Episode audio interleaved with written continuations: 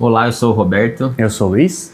Esse é mais um vídeo para todos e hoje a gente volta para a nossa série sobre os festivais de música brasileira para falar do mais famoso deles, o terceiro festival de MPB da TV Record de 67, que foi um festival com uma série de músicas que depois se tornaram clássicos da MPB e de apresentações inesquecíveis. Sim. E como um amigo nosso relembrou, que está completando 50 anos agora em outubro, então um bom momento para a gente falar sobre ele, né? Boa. Caminhando contra o vento, sem lenço, sem documento, no sol de quase dezembro, eu vou. Quem assistiu ao, ao vídeo anterior dessa série, né, que era do segundo festival, deve lembrar que ele foi em 66. E o terceiro é em 67. Ou seja, é muito diferente da, da, do intervalo que teve entre o primeiro e o segundo. O primeiro da Record, nem no Wikipedia ele consta, ele foi em 60, mas você chega lá, ele não existe, ele começa no segundo. Se alguém quiser saber, é só assistir um vídeo muito bom, é, né? Eu acho que na internet o único material que tem é o que a gente fez falando do primeiro. que o primeiro foi em 60. Aí depois, só em 66 teve o segundo, e o sucesso foi tamanho que no ano seguinte, 67, ter esse terceiro festival, já ultrapassaram as 4 mil Nossa. músicas inscritas. E não só uma grande quantidade, né? Um pessoal muito bom. Então tinha, puta, quem se inscreveu? Chico Buarque, Gilberto Gil, Caetano Veloso, Edu Lobo, um monte de gente muito famosa Pixinguinha. mesmo. Pixinguinha, até o Pixinguinha ainda tava nesse festival, né? Escrevendo música. E lá, e o júri, Maestro Júlio Medalha, o César Camargo Mariano, muita gente muito, muito Ferreira conhecida. Goulart. O poeta Ferreira Goulart, Até né? o Chiconísio. Sim, é, então. Sérgio Cabral é, também. Ou seja, era uma coisa que tinha alcançado já realmente um, um sucesso muito grande, né? E aí a TV, a TV investiu em fazer aquilo. E tem, tem algumas diferenças que se nota logo de cara desse festival de 67 pro do ano anterior de 66. A primeira delas, e é bem interessante, é porque os, os compositores eles abriram mão de usar um intérprete para apresentar as próprias músicas. Uma né? oportunidade. né? Isso por quê? Porque eles viram que, que o Chico Buarque, quando, quando apresentou a banda, por acaso, como a gente até conta lá, por uma questão técnica, ele foi cantar a banda no palco no ano O anterior pessoal não ouvia bem. não né? ouvia muito bem a voz da Nara tal, eles perceberam que, que só daquela maneira o grande público conhecia de fato o compositor. Sim. Porque era mais ou menos aquela história, quem canta a música que era que ficava conhecido, né? O, mais o intérprete. Que é mais ou menos o que acontece até hoje, né? Sim, acho que é inevitável isso. É inevitável, Quem canta é quem você- você conhece. Outra diferença é o comportamento da torcida. Inevitavelmente, as torcidas se organizavam e tinham preferências por uma determinada música ou determinado artista, né?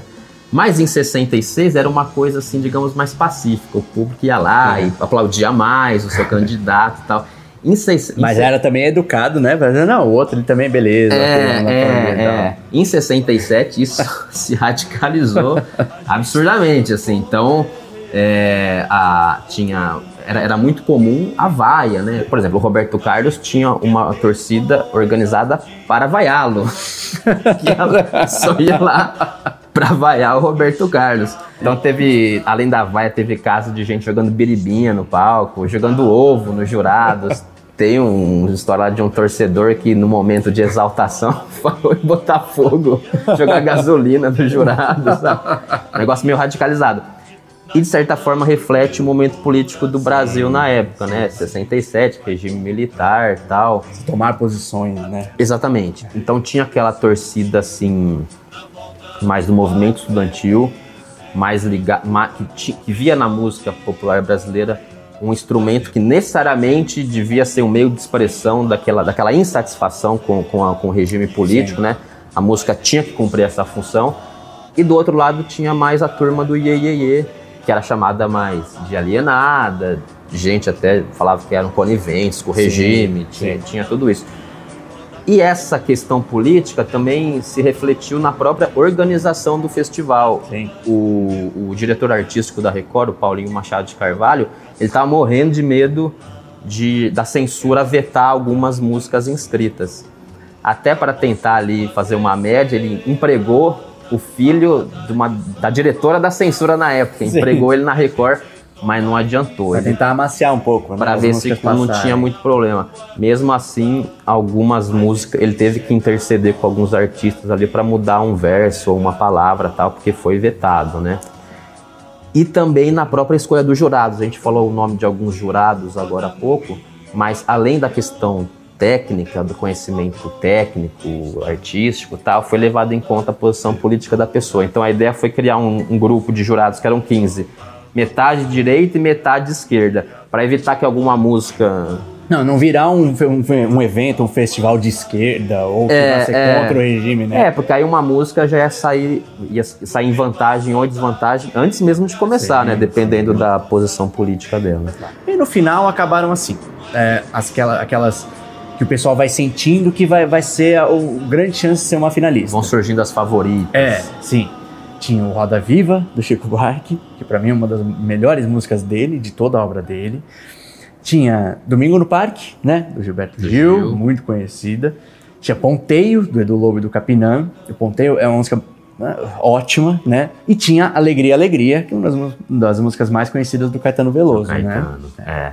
E, e para contextualizar um pouquinho é, esse momento de efervescência da música popular brasileira, meses antes desse festival aconteceu um episódio bastante ridículo. Foi uma passeata contra a guitarra elétrica, né? Porque teve ali era, um, era um movi- uma, uma manifestação que tentava certa que era contra a invasão cultural americana no Brasil. Queria proteger a música brasileira. Queria proteger a música brasileira. Mas, Contra os Beatles. é, é.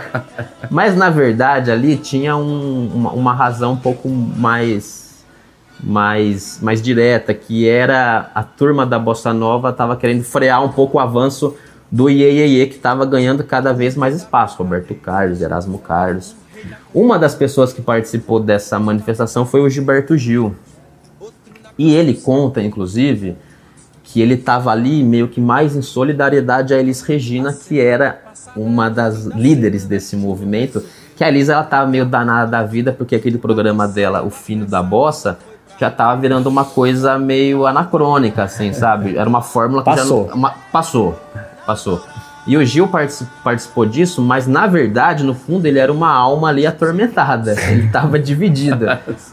Porque ele tava ali mais em, em- pela amizade que ele tinha com a Elis e, e aquele compromisso que ele tinha com a verdadeira música popular brasileira, né? Essa, essa, essa, isso que não quer dizer nada, essa expressão que não quer dizer nada, mas ao mesmo tempo ele tinha acabado, de- ele tinha, ele tinha entrado em contato já com, com o rock americano, principalmente americano, com o rock, né? Uhum, Principalmente com os Beatles. E ele estava encantado com aquilo. E ele via na, naquela música um novo caminho para a própria música. Sim, uma sim. maneira de, de criar coisas novas a partir dali. E isso deixou ele, de certa maneira, apavorado. Tanto que é. Antes horas de entrar no palco do festival, ele resolveu que não ia mais cantar, né? Sim, um conflito pessoal, né? Putz, quase uma crise de, de identidade, né? Participei de uma manifestação contra a guitarra elétrica, sendo que meus rumos artísticos não apontam Sendo isso, que domingo né? no parque não, não é, é uma mistura de rock, de música brasileira, de Sim. música clássica, porque Tem, tem, inclusive ali- berimbau, né? Uma coisa Tem muito berimbau. brasileira e acústica, né? Tem os mutantes junto com eles ali, né? Com guitarra e tal. Sim, e aí ele entrou nessa crise no dia do- do- da apresentação dele, de, para defender Domingo no Parque. E o Paulinho Machado de Carvalho, imagina, nesses festivais você tem que chegar muito antes, né? Pra ficar disposto, disponível ali, pra na hora que chegar você entra e apresenta. Não, um programa televisionado ao vivo, se dá uma zebra dessa. É. E aí diretor, né? O Paulinho tava lá falando, cadê o, cadê o Gil, né? Cadê, cadê? E começa a ver, não sei, não sei, não sei. Aí foram atrás dele no hotel, que ele tava hospedado com a Nana Caymmi, que era casada com ele naquela época. Foram lá atrás dele, pra ver se ele tava lá. E chegaram lá no hotel, e ele tava lá, e, e na- assim, num estado de pânico, enrolado em cobertas na cama, né? É, congelado praticamente, né? E foi aquele trabalho de falar: não, vamos lá, uma coisa que você não sabe nem como agir, mas você precisa fazer aquilo funcionar, né? Tem que dar um jeito. E aí, no final, felizmente conseguiram convencer ele. Tiveram que dar banho nele. Sim. O Paulinho Machado de Carvalho fala que tiveram que dar banho nele, É. vesti-lo. É. E aí convenceram ele a participar. É. Ele até fala que foi um dos momentos mais apavorantes da vida dele, né? Ah, Ele, nem, nem é, talvez é, ele fala que compete com a época que ele foi preso pela ditadura, né? Imagina, né? Um estado de pânico muito forte. Você ser Total. preso por um governo militar, você pode nem sair vivo, né? Daquela detenção. E ele compara com isso, né? Era um momento de muito pânico. E isso é muito, muito opõe-se muito à forma como ele apresentou o Domingo do Parque É. depois. Porque quando você vê mesmo no documentário, você É. pode ver Documentário Uma Noite em 67. Uma Noite né? 60. Vale muito a pena ver. Acho que tem até meio na, na malandragem, ele tem inteiro no YouTube, Tem, dá pra assistir também. tem. Se você sabe dessa história, você imagina que depois então ele vai se apresentar, né? Que- quebrado, né? Uma coisa assim. E não, né? Ele, ele conseguiu, assim, superar isso e naquela apresentação entrar com Mutantes e fazer uma apresentação que ganhou. Assim, ele até entrou é, é, sob vaias, né? Tinha aquela a torcida que era contra, né? o- o- algumas músicas. Entrou, enfrentou algumas vaias e conseguiu superar aquilo e terminar a música com aplausos. Sim, e, E ele aí- tá bem, né? Ele Sim. não, não deixa transparecer essa, Não, se você não souber dessa história, esse você terror É. que ele sentia naquele momento. E quem, quem viveu uma situação parecida também, não com, essa, com esse medo, com esse pavor todo, foi o Caetano. Porque o Caetano também entrou com um conjunto de rock argentino chamado The Beat Boys. e, e quando The ele. Beat Boys. The Beat Boys. E pra tocar Alegria, Alegria. Sim. Quando o Caetano entrou no palco com o conjunto de rock, já entrou sob uma vaia tremenda daquela turma que não gostava de guitarra elétrica, né? É engraçado, o registro que tem, que a gente vê desse, dessa apresentação, eu não tenho certeza se é das eliminatórias ou das finais, mas você vê que o Caetano tá meio tímido mesmo Sim, no tá começo. assim, né? com assim, esse cara, é, é. né. E no É. final ele já tá muito mais solto. Por É. quê? Porque a música foi ganhando mesmo o público. Conseguiu ganhar a plateia sem falar uma palavra. Que legal, é. Só cantando, né? Sim. Enfim, encerrada essas três fases, chegamos finalmente às finais. E aí já tem uma situação diferente, porque nas finais o público já conhecia todas as músicas. Sim. Então, quem tinha sido aplaudido já, já, já entrava mais tranquilo. Quem tinha sido vaiado entrava, Sabia quem entrava enfrentar. como o Gil apavorado. É. E que o diga o Sérgio Ricardo, né? É verdade. Sérgio Ricardo, ele é, ele é dono de uma, de, uma, de uma das histórias mais conhecidas desses festivais, né? Que ele apresentou a música dele, Beto Bom de Bola. Beto Bom de Bola. Domingo no Parque entrou com com Vaia, Vaia. o Alegria, Alegria entrou com Vaia e se superaram. Beto Bom de Bola entrou com, com Vaia também. Vaia. Só que diferente dessas outras duas, ele não conseguiu superar e, come- foi cantando, e foi tentando. E a Vaia não diminuía. Até o momento em que ele tomou aquela decisão errada de tentar confrontar o público com um discurso. É quando você cai no equívoco, né? É, Zé, agora você sabe que aquilo foi um equívoco. e aí ele começa. E, e aquilo, é óbvio, óbvio, isso faz parte daquele documentário que a gente comentou, vale muito a pena ver quem não viu. Ele começa a confrontar, pri- primeiro ironizando, mas quando você percebe que o cara tá usando ironia, mas ele tá muito irritado com o pessoal vaiando ele. Ele tá uma vara, nossa. É. Ele, ele tem uma hora que ele vira assim pro jurado e fala assim: Eu não canto sob vaia. É, sim. E até um momento em que ele desiste, né? Ele tenta, vai tentando, vai tentando, até, até que ele desiste, pega, levanta e sai e quebra o violão. Isso é um É. dos maiores momentos do festival. É, é assustador. E ele tava. E aí depois. Quebra é, e joga, né? E Sim. arremessa em cima da Ah, plateia. ele tava, tava descontrolado, né? Tava transtornado. E aí ele comenta depois, né? Quando ele, pô, Sérgio, o que, que aconteceu, né, naquele momento ali, né? Ele fala, nossa, eu não sei o que aconteceu naquele momento. Eu fiquei transtornado e, e eu tava como um animal encurralado, que é como um animal encurralado por alguém, por um- um predador muito maior, que no caso era o público. Mas mesmo assim, a sua, sua única alternativa ou arma que você escolheu é você gritar de volta para aquilo, Se né? avançar em cima, ter enfrentar de alguma maneira, É, né? E ele tentou e tentou, e no final explodiu mesmo, quebrou o violão e saiu. E isso a gente tem registrado, isso dá pra ver. É, é, felizmente ninguém se machucou. Sim. O Blota Júnior entra assim, alguém se machucou tal, Sim. não, não- Ninguém saiu ferido. É, tava tão tenso que logo depois da apresentação de Beto Bom de Bola, era a vez de ponteio. E nos bastidores, antes de entrar, o Edu Lobo falou pra Marília Medalha, que cantava com ele a música, falou assim, ó Marília, tem duas opções agora. É. Ou a gente vira o jogo e faz uma apresentação que, contiga- que consiga cativar o público, ou a gente fi- é, fica ainda sob o efeito disso, Vai pegar ali, né, o, o, o rabicho do pessoal naquela... um rescaldo ali e vai se ferrar. É. Mas felizmente não foi isso que aconteceu. O ponteio foi um grande sucesso. Todo mundo adorou a apresentação do Edu e da Marília, que foi inclusive exaustivamente ensaiada com aquele diretor de teatro, Augusto Boal, que Sim. já morreu e tal, que é inclusive meu caro amigo, né? A carta Sim. meu caro amigo do Chico é para ele, ele. né? Foi um grande sucesso. Essa apresentação que inclusive contou com. Era, era o Edu no violão, a Marília cantando e tinha mais um conjunto, conjunto vocal chamado Momento 4 e um grupo de instrumentistas chamado Quarteto Novo que tinha o Hermeto Pascoal e o. Theo de Barros. Sim. Então, só craque ali. O, o né? Quarteto Novo, se não me engano, ele tem só um álbum, que é uma capa preto e branco até. E, nossa, esse álbum, todas as músicas são ótimas, é muito bom, vale a pena. Foi uma, foi uma apresentação emocionante. A Marília chorou duas vezes en- enquanto cantava e o público. É. É muito bonito de ver. E o público a acompanhava. E agora, pedindo licença para nossa outra série de vídeos que fala a história das canções, vale a pena falar um pouquinho da história de Ponteio. Porque essa música, na verdade, a história é assim. O Dori Caymmi ligou pro Edu e falou assim: Edu, eu tenho uma música aqui, queria que você colocasse a letra.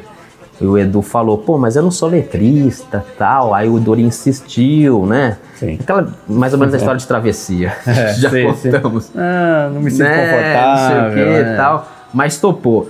Aí um dia o Edu tava dirigindo, ouvindo essa música e surgiu o refrão. Quem me dera agora eu tivesse a viola pra, a viola para cantar. Ele depois ligou pro Dori e falou assim: Ó, tem um refrão, ou seja, a música tá saindo, Sim. né?